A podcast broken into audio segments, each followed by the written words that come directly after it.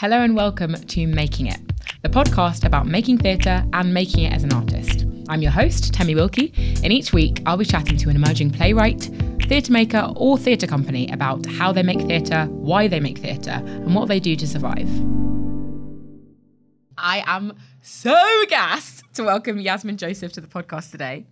She is an alumna of the Soho Theatre Writers Lab and a recent member of the Theatre 5035. Her debut play, J'Ouvert, opened at Theatre 503 this year and had an incredibly successful sellout run. Like many of us, I did not book ahead and nearly missed out on seeing it, but I trekked down to Battersea to queue for returns and I'm so glad that I did. J'Ouvert follows a day in the life of three young women at Notting Hill Carnival. Yasmin has written a play that is so rich and so nuanced and sheds new light on a part of Black British culture that feels so familiar. It weaves Black spirituality through with Black resistance. It interrogates misogyny while celebrating sisterhood. And, in the shadow of the site of Grenfell, pays a really moving tribute to the tragedy in such a brave way that I'm getting a bit emotional. Um, I just think that, yeah, I just think Yasmin's amazing. And I think theatre is at its best when it moves you and it really moved me, as you can see.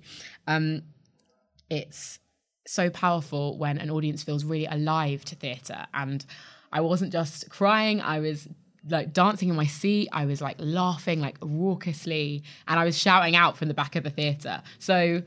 I'm so pleased to welcome you to the podcast. I'm so sorry that I got so emotional. Oh no, don't you nearly set me off. I was trying to hold back. That's I just, lovely. yeah, even just like thinking about it like sets me off. So yeah, I'm just really pleased to have you.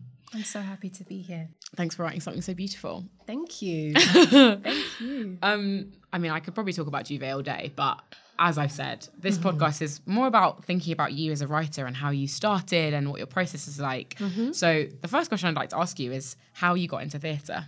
So it started when I was really young. Um, there was this place called WAC in Camden. I think it's still going. Um, it is still going. Weekend Arts College, and it was like heavily subsidized arts classes. So it just meant that I could just experiment. Like I didn't have to be hooked to one particular form. So for one pound a class, if you gave up guitar after three weeks, my mum would be like, "That's fine." You know what I mean? And it just basically meant that like we had so many opportunities that were accessible to us because of that price. Like my sister went on to like go to the Royal Academy of Dance and Wow. did ballet and jazz and contemporary and tap, all for like a quid a class. Wow. And then I did drama and I did loads of different subjects, but drama was the one that stuck. And um, yeah, off the back of that, I went to Anna Scher, that then became the Young Actors Theatre. Mm-hmm. I like it was the one thing that like was always the top mark on my grade like at school. So it's hmm. just and then yeah, I went on to study at uni and I like used to be really interested in performing. Hmm. And then by the time I got to uni, it just sucked the life out of it for me. I was like, I hate how they grade this. Hmm. Can I swear by the way? Yeah, Okay, but I mean, I do a lot. Okay. You'll see, I do a lot. I don't want to now, but I just want to know. um, yeah, and like I just I just stopped enjoying it, hmm. and then I started looking at the work we were looking at, and like, can I see myself in this? I would like to see myself in this, and then it just it just I did a 360 or a 180 at uni, and then just became all about writing. I just yeah pulled back on all of my performance modules, made sure I was just burying my head in as many plays as I could, mm. and then off the back of that. I still didn't necessarily see myself as a writer. Mm. I was doing that thing that everybody who does an arts degree does, which is like, how the hell do I get a job with this fucking degree? like, who wants it? Do you know what I mean? Yeah. So it was like, yeah, just trying to work my way around different theatres, seeing where I fit. Mm. And then gradually, once I started to work in places that were like venues for new writing, I just mm. became immersed in those stories and like developed a bit of a process for how I unpack text, and mm. it then informed how I write. And then I did Soho Writers Lab, and yeah, that was like the first place I got treated as an artist, and mm. and I wrote my first play that I shared with the world. Um, with the world, probably like four people. Um, it wasn't very good, but like Was it a short play or a it like, was a full length play. Well, yeah. no, I actually got considered for Alfred Fagon. It wasn't that bad. Yes. but like I would Long never, listed. I would, long listed, Long listed. long listed. Yes. I would never want anyone to read it now. But like it was, like, oh, okay, I have something that not just I care about. Like Yeah. other people see something in this too. And then off the back of that, yeah, just just kept going. I did. I went to. I feel like you're like racing ahead, and I want to Oh, like. yeah, all right. Stop me, I stop want to because I just talk. I'm I'm intrigued about like the kind of pro the the, the switch from like uh being interested in acting to like writing, Mm. and I'm just like wondering because like about like being graded, Yeah. like what what was the process of grading like how did they decide what you're graded on and like w- why did that feel like that was the kind of thing that like meant you'd be like actually i don't want to do this like It was weird, man. Like I, I primarily the thing that I was struggling with was that I don't know what they're looking for. Mm. Um, there was one module, I think it was called something like Space Body Spectator, right? Already the name of that module, I was like, I'm not sure if that's my cup of tea. can you say it again Space Body Spectator. I'm sure. I'm sure it was. It was great, but from the outside looking in, I was like, "Yeah, that's not for me." I remember seeing like some of my friends in the hallway, like with bags of nuts, like pinning them on the wall and scaling the walls, and I'm like, "Is everything all right?" And they're like, "No, don't talk to me. Don't talk to me. This is an exam." And I'm like, "What?" Nuts? And it was They were pinning nuts? like bags of seeds and things, and they were like literally scaling the walls, right? but was this a drama exercise i'm so confused what do you mean Apparently so. so this was about how they occupied space, and Right. like you know, and literally people are like, "Can you fucking move? I'm trying to get to my lecture." like, I was like, "Nah," and I just, I just thought this. It felt disingenuous. It was like, "All right, I'm, I am meant to perform the idea of of performing rather than actually mm. just feeling what I'm doing and enjoying it." Mm. And yeah, I just, it just, it stopped being fun. Mm. it's then- really interesting for you to sort of say that like acting you you you lost interest in acting before you came to writing 'Cause i. Yeah. feel like uh, speaking personally like i'm i still consider myself an actor almost first like because i'm so it's such a big part of myself. Yeah. and so for lots of people i feel like they kind of go in tandem or like you you never wrote whereas Yeah. for you to have been an actor and then leave it before you even called yourself an act, uh, writer i find Hmm. really interesting Yeah, I've always I've always written. As a child, it Mm. was like something I found a lot of comfort in because I've always I I'm someone who's prone to sometimes saying the wrong thing in the moment. I don't have the best head to Mm. mouth filter, which which works in my favor sometimes because it's just like what you see is what you get. But Mm. um, I loved that with writing, I could go away and perfect what I want, what I needed to Mm. say, and make sure that it was really clear, and then come back and be like, you know, if I if I was upset as a child, I would write it down and I would show it to people and be like, this is this is what's happened. Yeah, Can we yeah, talk yeah. about this? Like, this is how you've upset me. Yeah so like it was always there even even before I, I knew how much i enjoyed performing. But mm. interestingly performing doesn't feel like something that's a part of me anymore. Like when i mm. used to perform i my confidence was just different. Like i could mm. go into uni and give like a semi like give a talk for as mm. part of my module on something I hadn't read and just blag it. Like, and now if I have to talk to like four people and I'm like, like I find my hand shaking. It's, it's getting mm. better now, mm. but yeah, performing just feels like something that I'm sure it, it, it was there. It's still there. Someone Yeah. tapped hard enough. Yeah. it's just it's it No one's doesn't feel- tapping. yeah, no one's tapping. I'm not gonna tap. tap so that's interesting that you feel like you've always written. Like, what were you writing? Like, were you writing plays from the get go? Were you like hmm. writing poetry? Like, what kind of to thing were you writing poems. Yeah. To writing poems. I remember my first poem.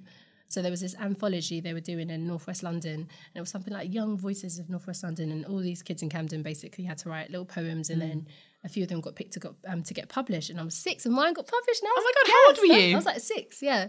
And it You were six years old. I can't find the book, but I've, I, I, I, I saw that they're selling it. I think they're still selling it somewhere on Amazon. So it's a long wait for you to get it. But I really, really want to get it. And Yeah. it was a, um, it was what was it called? My Seashell, and it was like. Hmm.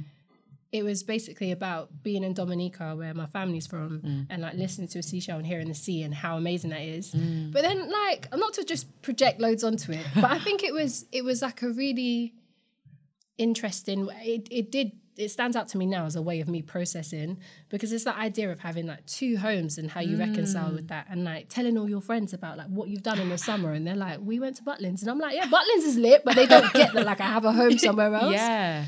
and that was my way of of I don't know just like expressing that and my mum was always pushing me to to do that because she knew I yeah I found comfort in it Wait, so how much did you go to Dominica like when you're growing up? So my mum's from Dominica, Jamaica. My dad's from St. Vincent. Mm-hmm. Um, but Dominica's where we have a family home. So like we spent, I spent a lot more time there than I did on other islands. Although I, I know them pretty well. Mm. Yeah. Um, but Dominica was like summers, eight weeks every year. Mm. Like probably I could get the bus around Dominica on my own by the time I was like twelve Wow.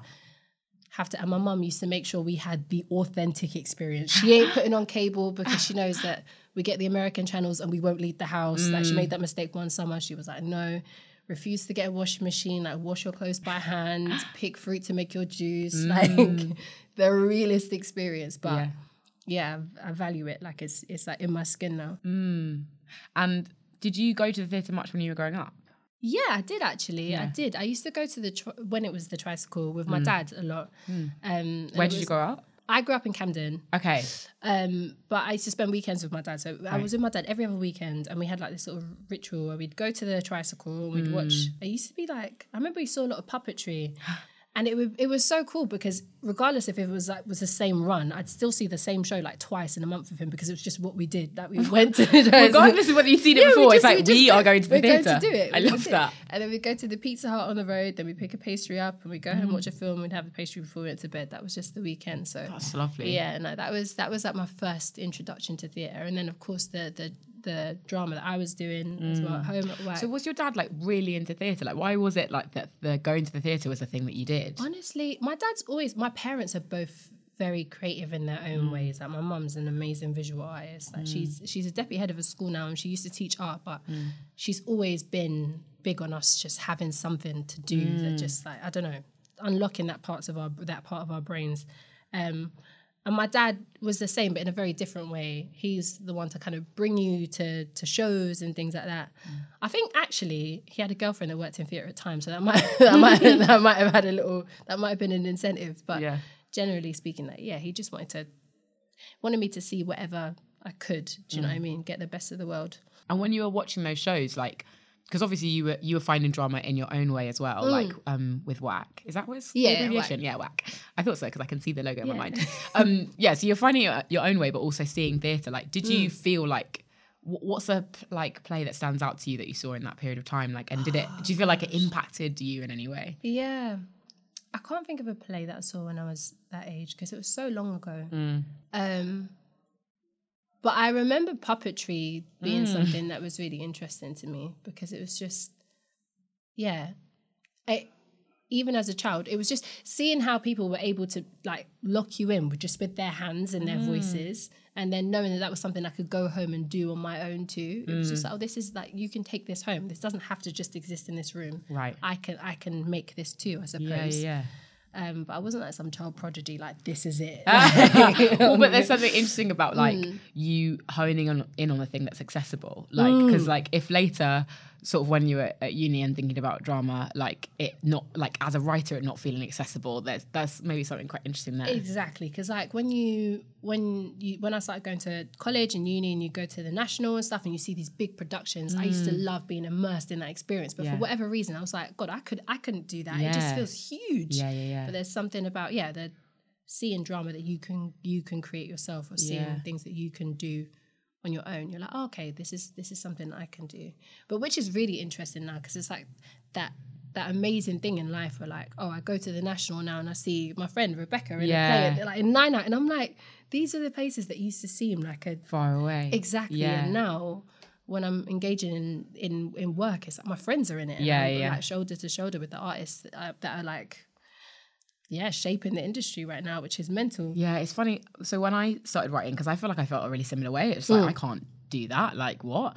Um, and I, I was d- in the Royal Court Writers Group, and they one of the best sessions was they had somebody who um, wrote on the Good Immigrant, um, and he came in and he talked to us about how um, like so m- like ninety seven percent of children's books or something mad like that have white characters. Like there's no like characters of color in like children's books. So even from a young age, like you don't believe that stories can be about you. Yeah. And you know when you just like sit, I just sat in that room like, oh my god, like it felt like this huge like therapy epiphany moment where it's like that's why I've struggled to write for so long. That's why I didn't feel mm. like I could do this. Like, and I like I feel like women maybe growing up in a generation where like maybe that won't feel so far away from young people. Yeah, yeah. And I think actually I was quite lucky in that my my dad and my mum, like they were on it. Like if Mm. I wanted a Barbie, my dad would be like, let's find the black one. And I'm like, bro, like I want the one that my friends have got. yeah. And he's like, no, no, no, no, this Toys R Us don't have it. Let's go. And I'm like, and like he used to go ham for that stuff and make sure that mm-hmm. we went to the black bookshops and whatever else. But you still do, Yeah. It still is a process, particularly when you get older Mm. and you look at how work is categorized and like the work that's held to a certain esteem at school, and then the work mm. that's like, oh, we're doing this in October, mm. and you're like, oh, okay, so where do I fit? And it is a mm. process to be like, okay, my stories are told maybe differently to how these stories are told, but they're just as valid. Yeah.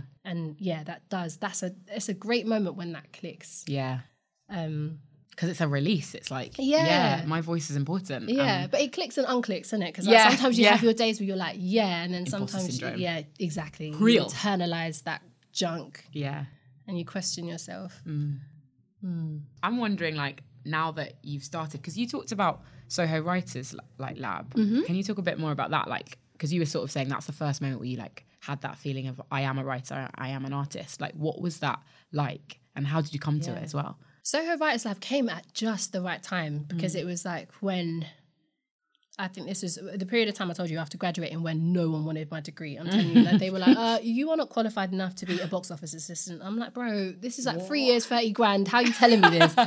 um, so yeah, I did this whole thing where I was applying for jobs and I had this demoralizing spreadsheet of like, no, no, no, no, no, no, no. And then I thought, okay, for every three normal job I get, um, that I get a no from, I'm going to apply for one thing that I think I might not get or one thing abroad and see what happens.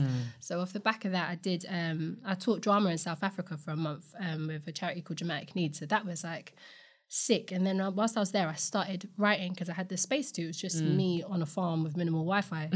um, and then yeah, I applied for the Soho Writers Lab, and that came off the back of a no as well. I was like, God, mm. right, if I can't do this, let me let me see if I can do that. Wow. And when I got that co-sign, I was like, well, all right, fine. like, and it it was it was amazing because again, I, I was explaining to, to Jane earlier, it's it's a big group, so you do have that comfort of anonymity. Like I I, I wouldn't want that now because I kind of know what I want from theatre, so mm. I'd need more direct communication. I need that mm. level of attention. but I, I liked being able to kind of sink into a room and like perk up when I wanted to and having that mm. support as well. Like I worked with Sarah Dickenson and like mm.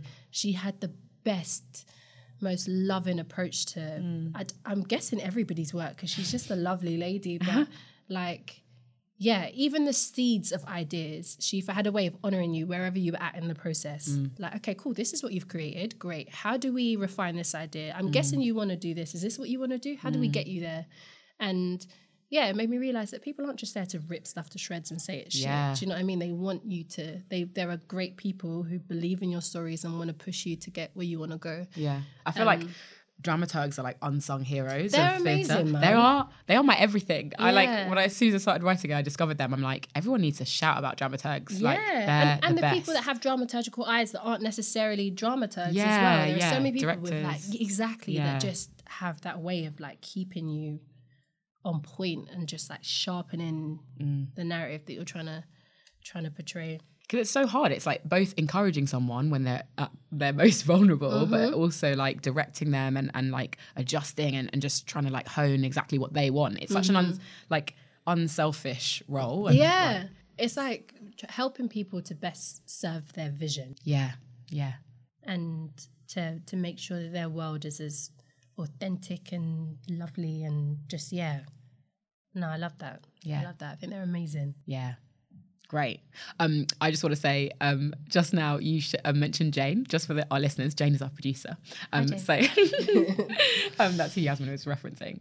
Um, cool. So you're doing Soho Writers Lab, and then how long is that? How long does that run for? I can't remember, you know. Hmm. I feel like it was I was saying it's probably the best part of a year. Yeah, like nine and months. then yeah, and then at the same time of doing as doing Soho Writers Lab, I was doing a resident assistant producing scheme at Theatre 503. ah, which was sick.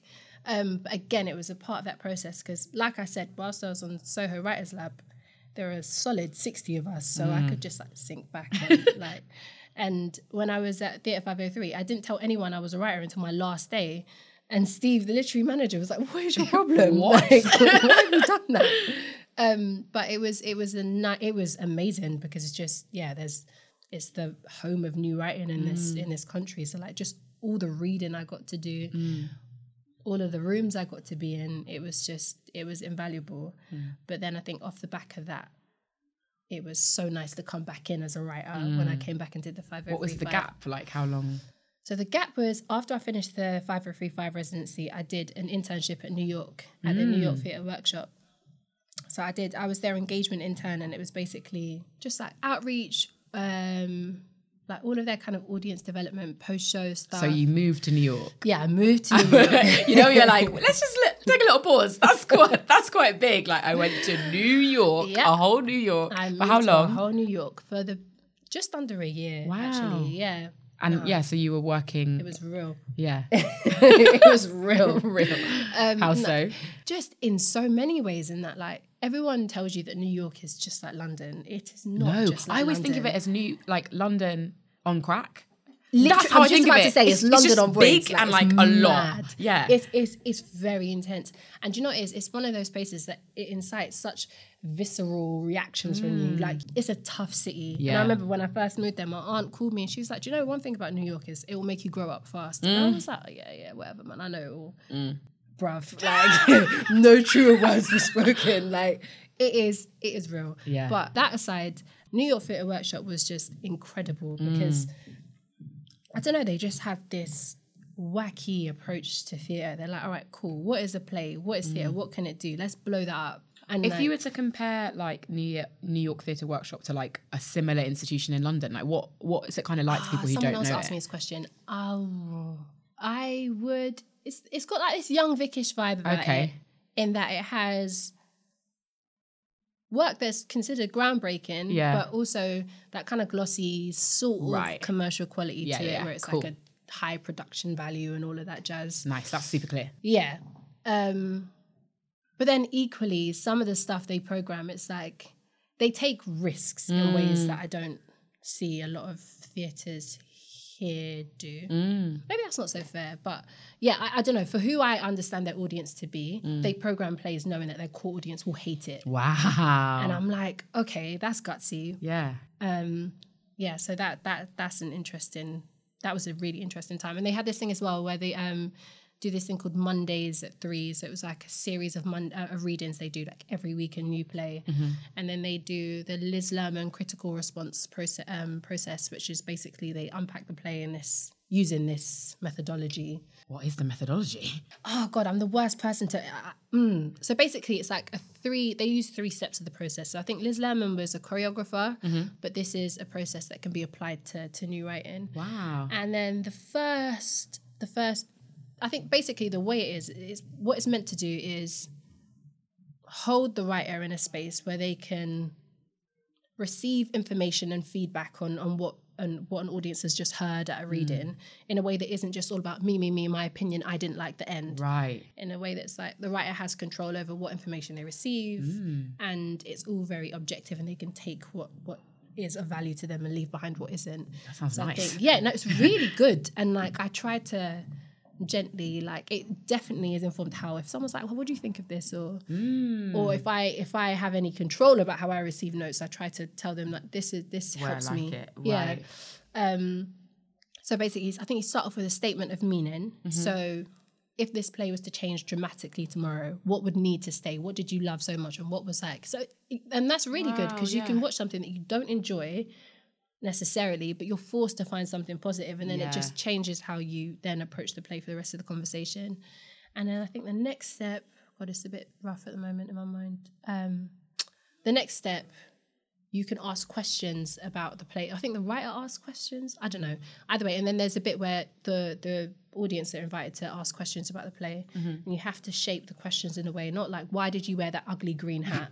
Has to be. Um, talk to me about the the use of green. Like, Ah, what does yeah, yeah, yeah. and yeah, the writer can either choose to answer or leave it alone. Mm, yeah. Um, but yeah, doing that every week for the best part of a year with new work just like got me thinking in so many different. It made me want to write so much. I actually didn't do much writing in New York, but as soon as I touched down, I applied for the 5035 residency. And I feel then like I've been talking for years. I mean, that is what you would feel because it's a podcast, and that's the point. Okay, so with the Theatre 5035, I don't know anything about it. Can you tell us like what what what it's like and how long it runs, like everything? Yeah, yeah, yeah. so 5035 is um, a writing residency at Theatre 503. Mm. They have five resident writers. 5035. Mm. um, basically, what you have to do at the beginning of the process is like they get a bunch of, they have this call out where everybody can submit, like, I think a pitch for an idea that you want to write Mm-hmm. during your tenure there. And they get inundated. Like I think they had like 500 people our cycle, Mm. Probably the same amount this cycle as well. Um, and yeah, so you give them the pitch, you give them samples of your writing, and what I really like is that they're very ideas led. Well, they like the quality of your writing is the quality of your writing is important, but they're like, okay, cool. You might haven't necessarily, you don't necessarily have to have had loads of plays on or mm. lots of experience. If they like your voice and they like what you want to say in your time with them, then they'll give you the support to get where you need to go. Mm. And I was worried that like, um, yeah, I would be the least experienced writer on that, but they don't give a shit about that. They're like, mm. cool, we like the idea of your play. So you pitch the play and then they give you development support over the course of 18 months. 18 months. That's 18 long. which is that's nice. great. It's really Five people for 18 months Five is people quite for 18 amazing. months. It becomes your house. Yeah, Like, because with what you were saying about Soho Writers Lab being great for you at the time when you kind of needed Yeah. that anonymity and there being sort of loads of people, Mm. but then to go from that to five people and that kind of focus for 18 months, that sounds great. And you're held, like, Mm. in a way that I think Lisa Spirling, the artistic director, who is just an all round legend. Um, but Mm. up. she's yeah, she's the best woman. but like at the beginning of the process, she makes it very clear. She's like, "We're here to support you, but we're not here to hold your hand. So like, Mm. we're here if you want someone to sample ideas, if you want someone to critique your work, push you and like open doors for you, get you in rooms with certain people. But yeah, this isn't this isn't like coming to mummy and daddy. Do you know what I mean? Like, and she spotted really early on that my stumbling block or the my barrier was not necessarily always having the confidence to take my writing into rooms where they are going to where it's going to be heard or where it's going to be mm. performed by actors. I was really content with writing things and sharing sharing them with people internally and getting feedback. But the mm. moment was like, right, let's get on its feet. Let's no, don't do that. Why would you do that? Get away from me. which is stupid because that's what theatre is. You have to mm. have it with an audience. So yeah, in the first week, she made me um, she made me mm-hmm. do a short play as part of their rapid write response, and then that's how I met Rebecca, who's my director for J'Ouvert, and we mm. did a, a short play there, which was which was a proper little labour of love. Like it's one of my favourite pieces of work. Mm. So yeah, What was that about, that piece? so it was called Do You Pray? Mm-hmm. And it was with Nicole Sawyer and Michelle Greenidge. And it was basically about ah, it's hard to there's a girl, right? Mm. And she's raised by her really strict Christian gran. And like it's it's set in any Caribbean grandma's house. As soon as you got like that's when I knew Ree knew exactly what she was doing.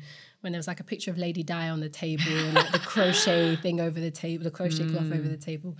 And this girl, she's a stripper, right? Mm-hmm.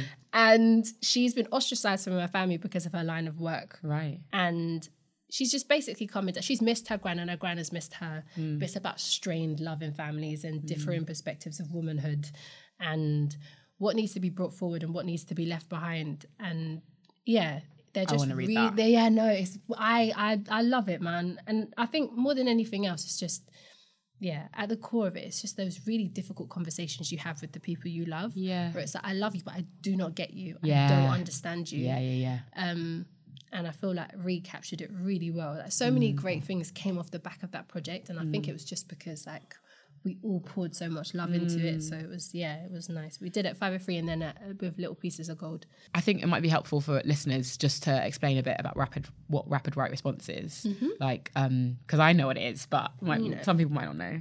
Rapid write response is um, you go and watch a play. So it's usually a full uh, full length play at 503 and then in the first week of previews writers are invited to come and watch it and then write a 10, 10 minute response um, to what they've seen. So it could it can draw from it in a way that's really clear or it can literally use one moment as a stimulus and completely blow it up and do something that is really far removed from what they've seen. And then within Theatre 5035, is that how J'Ouvert sort of came to be? Yeah, so I pitched J'Ouvert was the play that I pitched at the beginning, and that's how I kind of got into the residency. So yeah, that you give them all of your right samples of right work you've done before, and then you say this is what I want to write whilst I'm with you. And they were just really excited about a play taking place in Carnival, and like. Aren't yeah, we all? as soon as I saw it, I was like, get me in. yeah, like what what you can do with that. Um and more than anything, they were like, How you can do this? I was like, I don't know. They're like, yeah. "Alright, cool, let's let's see. Um, so yeah. Um, and then I was with four other writers who were amazing. Ross Willis, Yes. did Wolfie, which was fucking amazing. Yeah. Um, Chris Hogg, Aisha Zia, Mahad Ali as well. So yeah, and what was interesting, we all had really different plays and Yeah. ways of thinking, and but it was everybody had a really useful in- insight on on each other's work, and we just got to know each other and our work so well that outside of 503, like we had a little support network as Yeah, well. I think that's so important because, like, the writers' group at the Royal Court, I just found like it was so useful having somebody teach us and talk to us about plays and structures and stuff. But more than anything, it was so helpful having other writers to talk Yeah. to. I and I think that's part of the reason why I've started the podcast because I just love talking to writers. I feel like it's about like creating that support network and figuring out how really other people a work. lonely process yeah, as well. exactly. Another thing that was useful as well as part of the residency I should have mentioned is that, that we have different artists come in every month. So Mm. we got to speak to some sick people. Like we had Alice Birch, Mm. like um, Jon Brittain. Oh my god, Debbie Tucker Green. Um, although I'm not supposed to. I can't actually. yeah, we I'm not can't. allowed. All but hail. like, yeah, so many like sick people come in and talk to us about their work Mm. in a really approachable and just like, yeah, cool, ask me anything, even if it feels stupid kind of way. Mm. That's um, amazing. Which was really wicked. And you talked about, like, you briefly mentioned your process. Like, obviously, it's just interesting speaking to people who are, are kind of at the beginning of their writing careers. Mm. Like, and I'm in a similar position. Like, do you have words to describe like what your process is like? Like, what, how you write? It's so interesting because uh, I feel like my process is really dictated by what I am writing. Mm. Um, so, for instance, J'Ouvert was like listening to Soca, making sure Mm. that last time I went to Carnival, I was playing mass, like talking to all my friends that do the Soca circuit all around the world, and like, Mm. um, yeah, starting with that. Also, particularly with J'Ouvert, I, I knew who the characters were before I really knew what the story looked like. Mm. that's so interesting. for a while, they were just chatting. Yeah. And then it's like, yeah, my feedback meetings, they were like, yeah, lovely, Yasmin, great conversation here. Where's it going? um, but I needed to get that out before I could get to that place and then that, like find the structure and the spine that was going to take you through the story. Right. Um, but I think what I've learned from J'Ouvert is that a big part of my process is getting a director in the room mm. um, because they just approach they approach writing with urgency because they want it on its mm. feet. They mm. want to stage it like. And I think by the time me and Reese started working more closely through R and D, through rehearsals, like that was when the script just moved on like a lightning so- speed. She was drawing it from me. Like, you sort of wrote a draft and then did you have an R&D like uh, period time research and development for people who maybe Yes. are new no, to it? good. Yeah, no, because you can't be using wanky the acronyms and like. um, yeah. So no, we did. So yes, I did. I Mm. did, I wrote two drafts. Um, my first draft got trashed by Steve. he was like, I literally like after that meeting, I went and sat in a, the little Thai place across the road from Theatre Five Hundred Three. Those places, those people have seen me like go through the motions. I'm either going in there like yeah, or I'm just sitting there in the corner crying into my pad thai like so Crying bad. into your pad thai, He was just like, dead. Like, what is this? And he was right. It was just, it was weak. But yeah, and then my next draft was better. Mm. Um, Lisa um, had led R and D and R and D like a couple of weeks of R and D. It's like a couple of half days split across a couple of weeks Mm-hmm. at um, Aura Drama School. Cool. And then so I did two rounds of that. One round with Lisa, Mm-hmm. and Lisa's got a really, really thorough process of just like interrogating every line. And Mm. it's like, it was really useful. Then we did another round with Ree directing Mm. it, um, um, leading the R&D hour as well. For people who don't know, that's Rebecca Al- Morel. Rebekah Murrell. Um, yeah, and I think, but what I will say, I'll speak quite candidly about it. Like I had, it was our was amazing. The students were amazing, but culturally, um, yeah, you just you I hit a wall as to what I could achieve in in that Yeah. R&D, and I think it was really useful actually because lots of the young people had never been, to, and lots of them I'm calling them young people. They're not much, that much younger than me, but lots of them had never been to carnival before.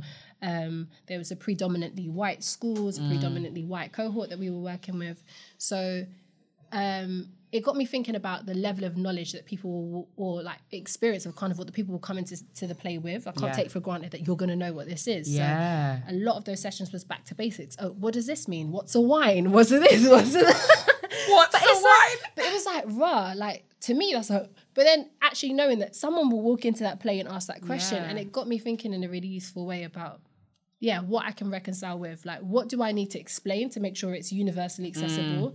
And what do I not want to over explain because Mm. Yeah. the people who know this will know it. And like I'm not from Shakespeare's time or ends, Mm. do you know what I mean? But I understand human truth in it. So Yeah. like not everything needs to be fed to you. Yeah, yeah. So it was that was a really useful process. And that's a really interesting point, like mentioning Shakespeare. It's like not everybody coming to Shakespeare knows every single bit of lingo, but actually lots of people do get it. Like, Mm. I mean, it depends in on your theatre going culture or whatever. Yeah. But like that is so true of like figuring out what I need to explain and what actually I'm just going to take for granted that like if I if if I use it in the right context, people will just get. And like, if they soon as somebody don't get it, also being fine with that. Yeah. Because you will get something like not everything in a piece of work is always gonna be is always gonna be catered to your your experience or your Mm. underst- or your yeah, your knowledge or whatever else. But you'll find something. Every play should have a heart or a gut or something that everybody gets. Do you know what I mean? Mm. Yeah, yeah, yeah. Um, but yeah, because otherwise you get to that place where it's like by you for someone else. Mm. And I'm like trying to feed you something when really I know who this play is. I know Yeah. who this play's for. I know Yeah. who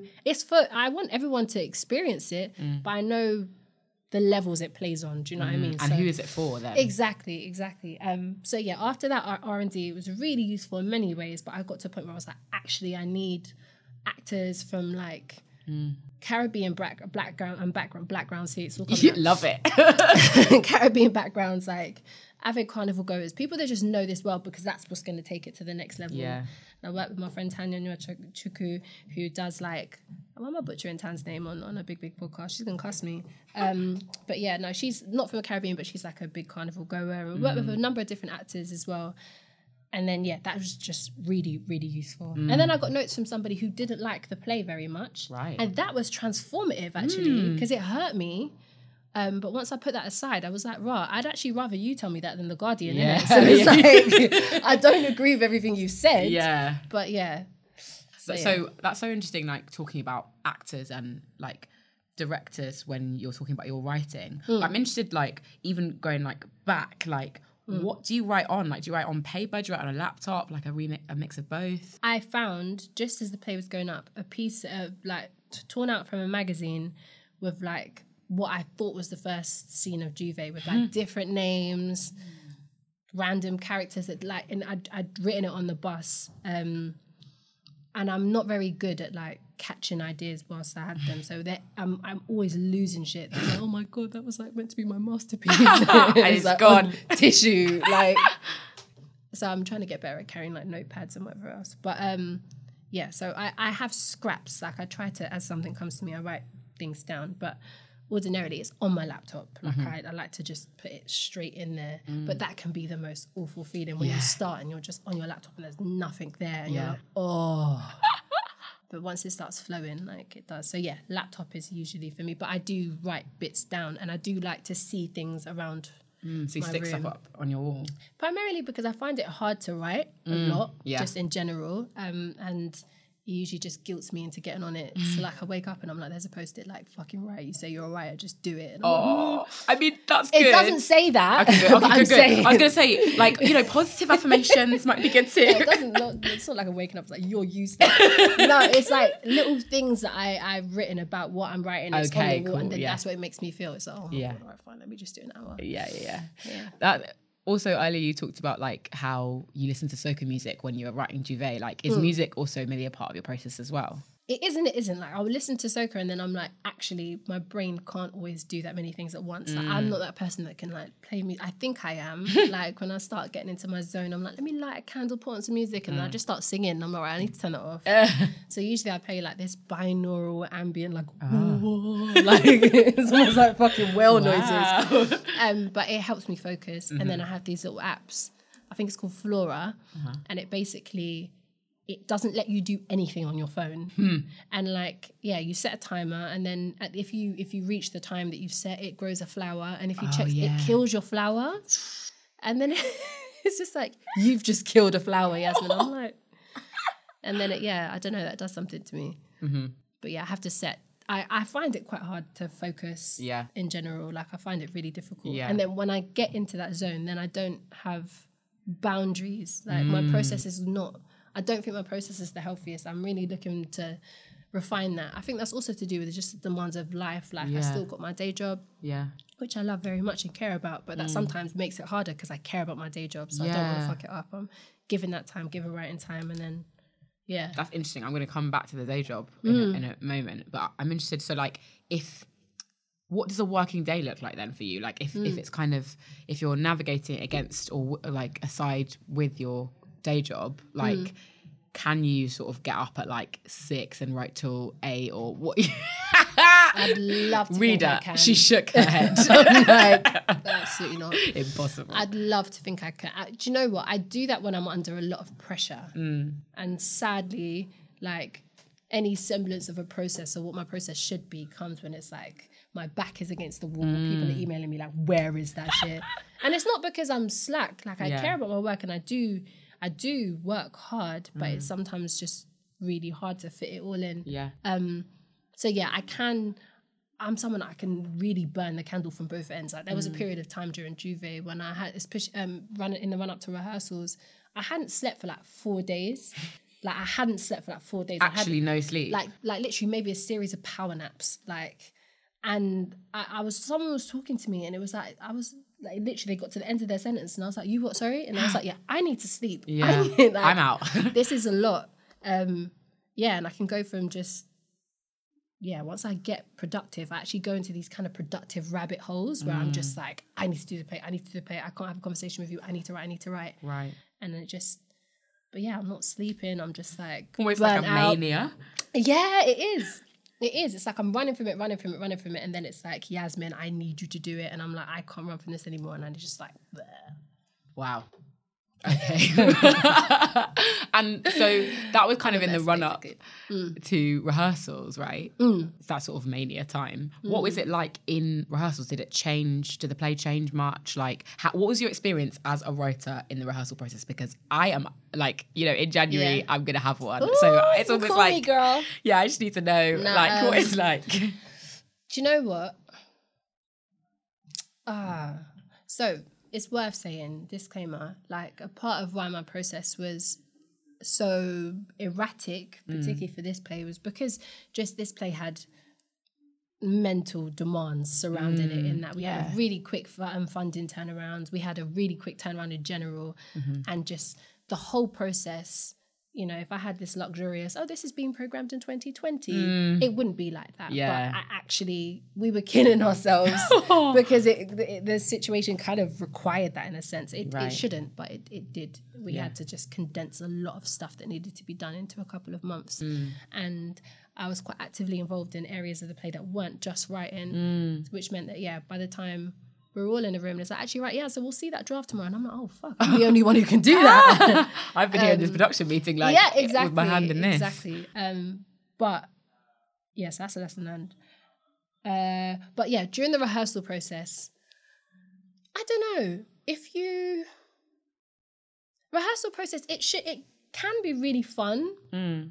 It can also leave you feeling a bit exposed because by the time you get to the rehearsal process, everyone's got an opinion. Do you know what I mean? And so they should. Yeah. Because They've got to do it. you know what I mean? And you want it's not just about your vision anymore. It's about people putting their own their own stamp on it and yeah. like and their own bodies in it. yeah, Yeah. exactly. And which is why you have to be open and collaborative and sometimes like drop your ego a little bit Mm. and just like soak it. But then you also have to, I would urge any writer, particularly in their first play, like know why you did your play, know Mm. why you made the decisions you did, and don't feel pressure to make decisions in the moment and answer people. Like you can go away and sit with things. I think Mm. Like sometimes I was so conscious of like, oh, there's a room, there's a room, and I'd be like, yes, yes, yes. And it's like actually, Mm. do I do I believe in that? Like sometimes if six people are saying one thing, that doesn't mean you are wrong. Yeah. that doesn't mean you're wrong. It just sometimes mean that means that there's an idea that you haven't articulated in the best way, so it can be clear enough for them to see it in the way that you do. And it's about having that conversation too. It's like not losing your voice in the rehearsal room is a very hard thing to do. Do you think of yourself as an extrovert or an introvert? Outwardly, I would I'm pro- I probably project project extrovert energy, Yeah. but I have introvert tendencies. Mm, I feel like everybody's a mix. But Yeah. I, I've asked the question because I, say, think yeah. it's really interesting. Like theatre and rehearsal process is like kind of, as a writer, like if you're a novelist, you're all by yourself. Like you, you can just do it all by yourself. Whereas like as a playwright, you're having to have written something by yourself and then come to Come a room, room. and have to negotiate loads. Of, and so and that's hard. Yeah. And sometimes it's actually even for me harder because people see me as quite assertive and like so Mm. They don't realize what it takes for me to sometimes a certain opinion. I still feel unsure and like Mm. even if my energy seems like I know what I'm talking about, it mm. still takes a lot for me to sometimes speak up in those in those spaces. But ultimately, the thing that kept on coming back to me was if something win or fail, this this is my play. You know mm. what I mean? And what I don't want is for something to go up and I don't like it or it mm. didn't work. And it's because I made a concession. I'd rather be Yes. wrong and it be on me and it was my decision yeah, than me just like kind of just go with the flow and then Yeah. Mm. see something and be like, oh, you know what I mean? So you have to you have to stick to your guns, but you also have to be aware that like you have employed and gathered really talented people who know what they're talking about. Mm. Yeah, too. yeah, yeah. And That you don't know everything. Do you know what I mean? So you have to and then you reach a point as well when you actors as well, if you are working with talented, insightful actors, they're Mm. going to have questions about your characters. They're going to have questions about your character's backstory and would they do this and would they do that? And there's got to be room for that because they they are embodying these actors. They are becoming them. And if they ask you questions that kind of rock the core of what you understood, it's like, well, actually, I might need to change that. Yeah. I remember Yeah. actually Ree, like, um, she was in the rehearsal reading of the High Table, and um, she was like, "Okay, so is this character a lawyer? Like, is she a lawyer?" And I was like, "Uh," like when you fully don't know the answer. We will ask you those questions that come from yeah, you're like, uh, yeah, yeah. so I guess she is. Like, no, yeah, those questions, Ree's questions kept me very sharp. Yeah. But I but again, equally, you reach a point as well where that can also be the actor's decision. You can make that decision. Sometimes these are things that the audience doesn't need to know, but and Mm. It might not necessarily make sense in the version of the play I've written. Yeah. But if that creates a clearer journey for you, then yeah, take that. Maybe Yeah. she did go to to um I don't know. Yeah, yeah, do you know what I mean? Maybe she did have toast on the fifth of May. Like, Yeah. you know, people can be really specific. Yeah. But then you do reach a I reached a point in the process where actually I needed to put a lid Mm. on it. And that's not because I didn't welcome anybody's opinions or anything. It was just because we had a three week rehearsal period, which Wow. is just like Yeah, that's, that's- nothing. yeah. And actually we could talk all day, Mm. but this is the play. There's there's so many versions of the play. There's the four Yeah. week rehearsal version of the play, and there's the three, and then there comes a point where we need to just see what the play is Yeah. and find that and refine it. Mm. Um, so yeah, it was like no diss to anyone, but it was like cool. Like Mm. You reach a point as well. Also, just having that that nice little safety net where you're like, all right, could you pass notes over to Ree, and then Ree will give them to, because Mm. Yeah. you don't want to be in a room and it's like ah. bombarded yeah and so when it came to the performance like element like when it started being performed like what was that like for you as a writer That was so bittersweet because Mm. um no, it was sweet, sweet, sweet. but it was it was hard because we had a very tricky rehearsal process, a Mm. very tricky rehearsal process due to circumstances way beyond our control. Mm, like illness it Yeah, Yeah. just stuff happening. Like we had two amazing lead actors who had to pull out.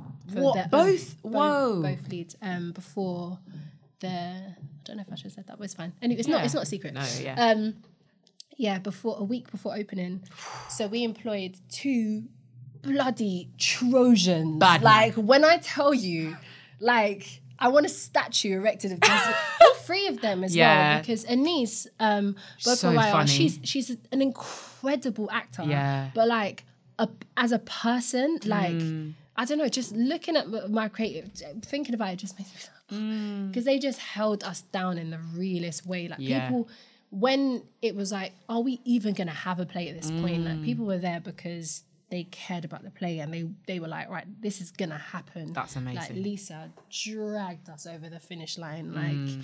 she was with us in that rehearsal room and it was all spiraling. Mm. So it was really tricky. By the time we got the new actors on board, um previews is a period of time where writers usually get to refine and tweak Mm. and I just didn't have that because it wasn't fair on the actors who've only had a week with the text to be like switching scenes and all of that Yeah, shit so yeah, you just have to kind of go with it so I think previews for me was yeah bittersweet in that there were t- things I wanted to change I was Yeah. like oh god I wish I could tweak that but and it's for not you when you're going to publish it as well like that must have been so difficult. that was like so annoying. it's not just this what the audience will see it's what Yeah. will stand as a testament to other Yeah, people I'm so excited we're going to do a reprint because Oh, great. yeah, because the version I've got out, which is sold really well, which is Mm. also make like it's just it's not the version that was on. Um, Yeah. But it, it's still cool, and I'm, I'm like super excited that people have read it point blank. Mm. But yeah, but the sweet thing was actually learning that I'd wrote something that was robust, like it Yeah. stood. Do you know what I mean? Like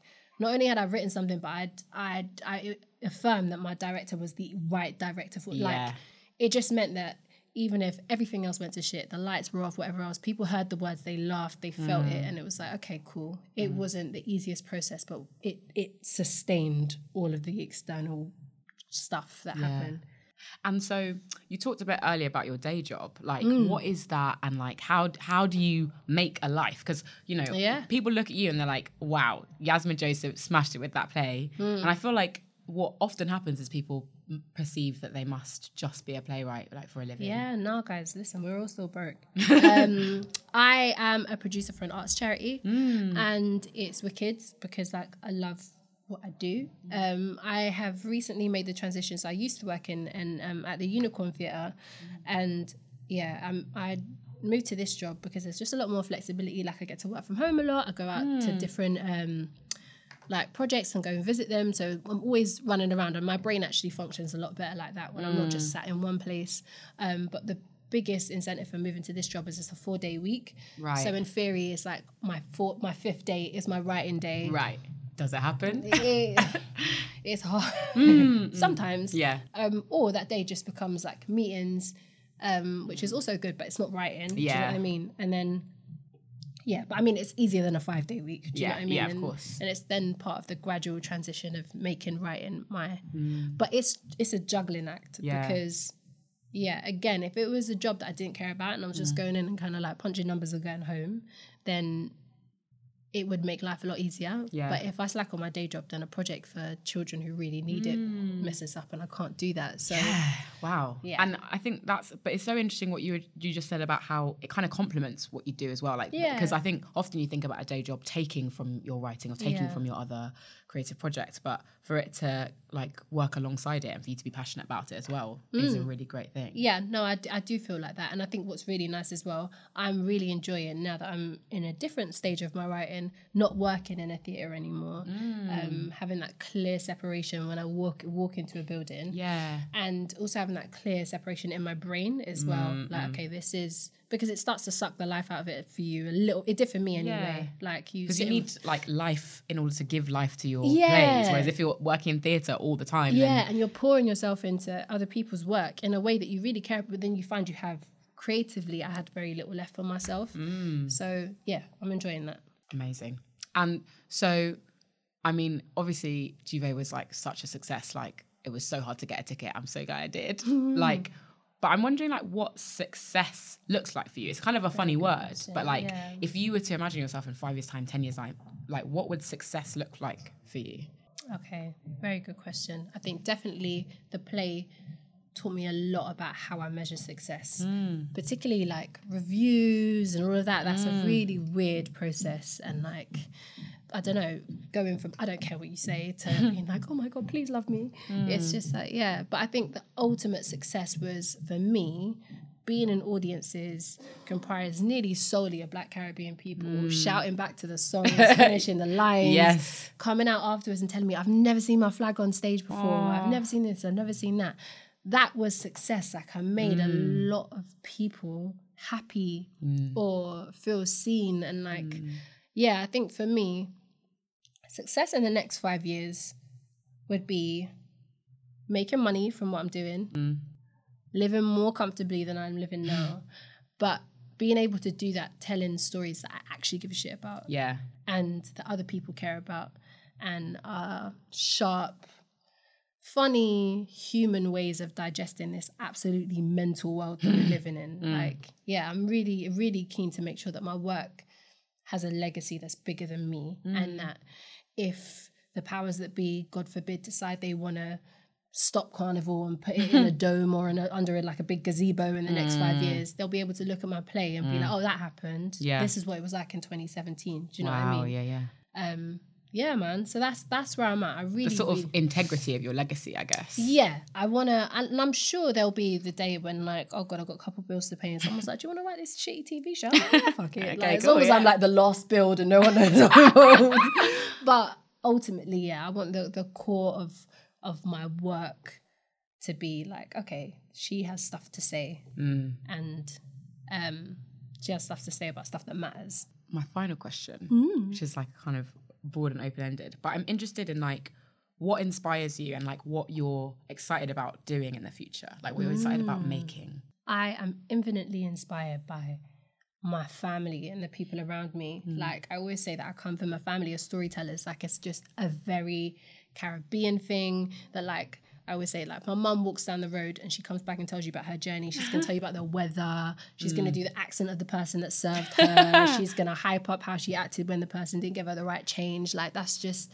and it's just a big part of, of where I'm from mm. and how we pass stories down and stuff like that. So I find that like I spend a lot of time listening. Mm. Like my friends are raucous, like wild, disrespectful, amazing, ambitious. Like I'm surrounded by people who are just full of life, full of experiences. I just soak in wherever I go. Mm. Um, so yeah, travel, people, and I don't know. Those are the main things that like kind of they, they give me life. Like I find mm. that sometimes if I'm locked away writing for too long and I'm not living, then I have nothing to mm. write about.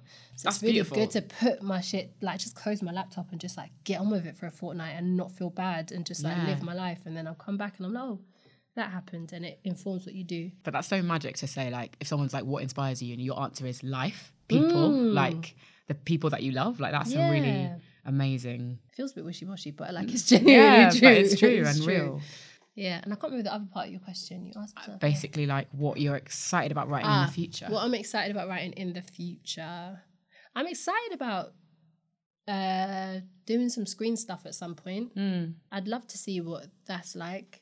But I think ultimately, um, yeah, the core of what I want to do right now is just like theatre, man. Like hmm. something about how we all gather in that space, like hmm. having been able to, in a really noisy world, retain everybody's attention for hmm. just an hour and make them think about something in different ways, even if they all walk out and, and hate it. It's like that shared human experience. I'm just excited about what what we can do with that in a world that's becoming like more and more fragmented. Yeah, and disconnected. And telling stories like investigating the notion of like British stories. Like what is a Mm. British story? Who gets to tell them? What even is Britain come October 31st? Do you know what I mean? Um, yeah, because like J'Ouvert is a very Caribbean story, but it's also specifically about Black British Yeah. Caribbean women and Notting Hill Carnival, like the legacy of Carnival around the world, but like what it means to occupy those streets in that way every year. Mm. Um, so yeah, those are the, those are the stories that are like in my chest at the moment, but I'm sure it will change. I cannot wait to see them. Thank you, and I can't wait to see your play. Oh, thank you. It's going to be amazing. Thank you. Thank you so much for joining me. Thank You've you so much for having amazing. me. Thank you.